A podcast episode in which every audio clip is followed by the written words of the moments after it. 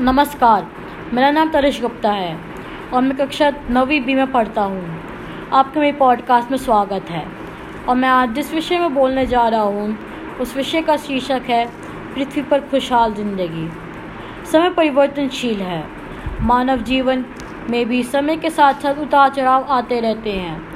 सुख के क्षण मानव खुशी से बिताता है, परंतु दुख आने पर घबरा जाता है। वह अपनी ज़िंदगी से शिकायत ही करता रहता है। अगर मानव पृथ्वी पर खुशहाल ज़िंदगी जीना चाहता है, जिसे जीने का एक उत्साह हो तो उसे पाना बिल्कुल भी कठिन नहीं है। बस कुछ छोटी छोटी चीज़ों से शुरुआत करने की आवश्यकता है। सबसे पहले तो हम नए दोस्त बनाएँ। दोस्तों से मिलना, उनसे बातें करना और नई यादें बनाने से जीवन मज़ेदार लगने लगता है। जीवन में नयापन लाएँ। छोटे से छोटे कार्य को नए व अलग अंदाज से करके देखें। इसे जीवन जीने का एक नया नज़रिया मिलेगा। आत्मविश्वास बढ़ेगा व खुद से प्यार होने लगेगा। दिमाग व शरीर को स्वस्थ रखने का हमेशा प्रयास करें, जिससे सकारात्मक सोच विकसित होगी।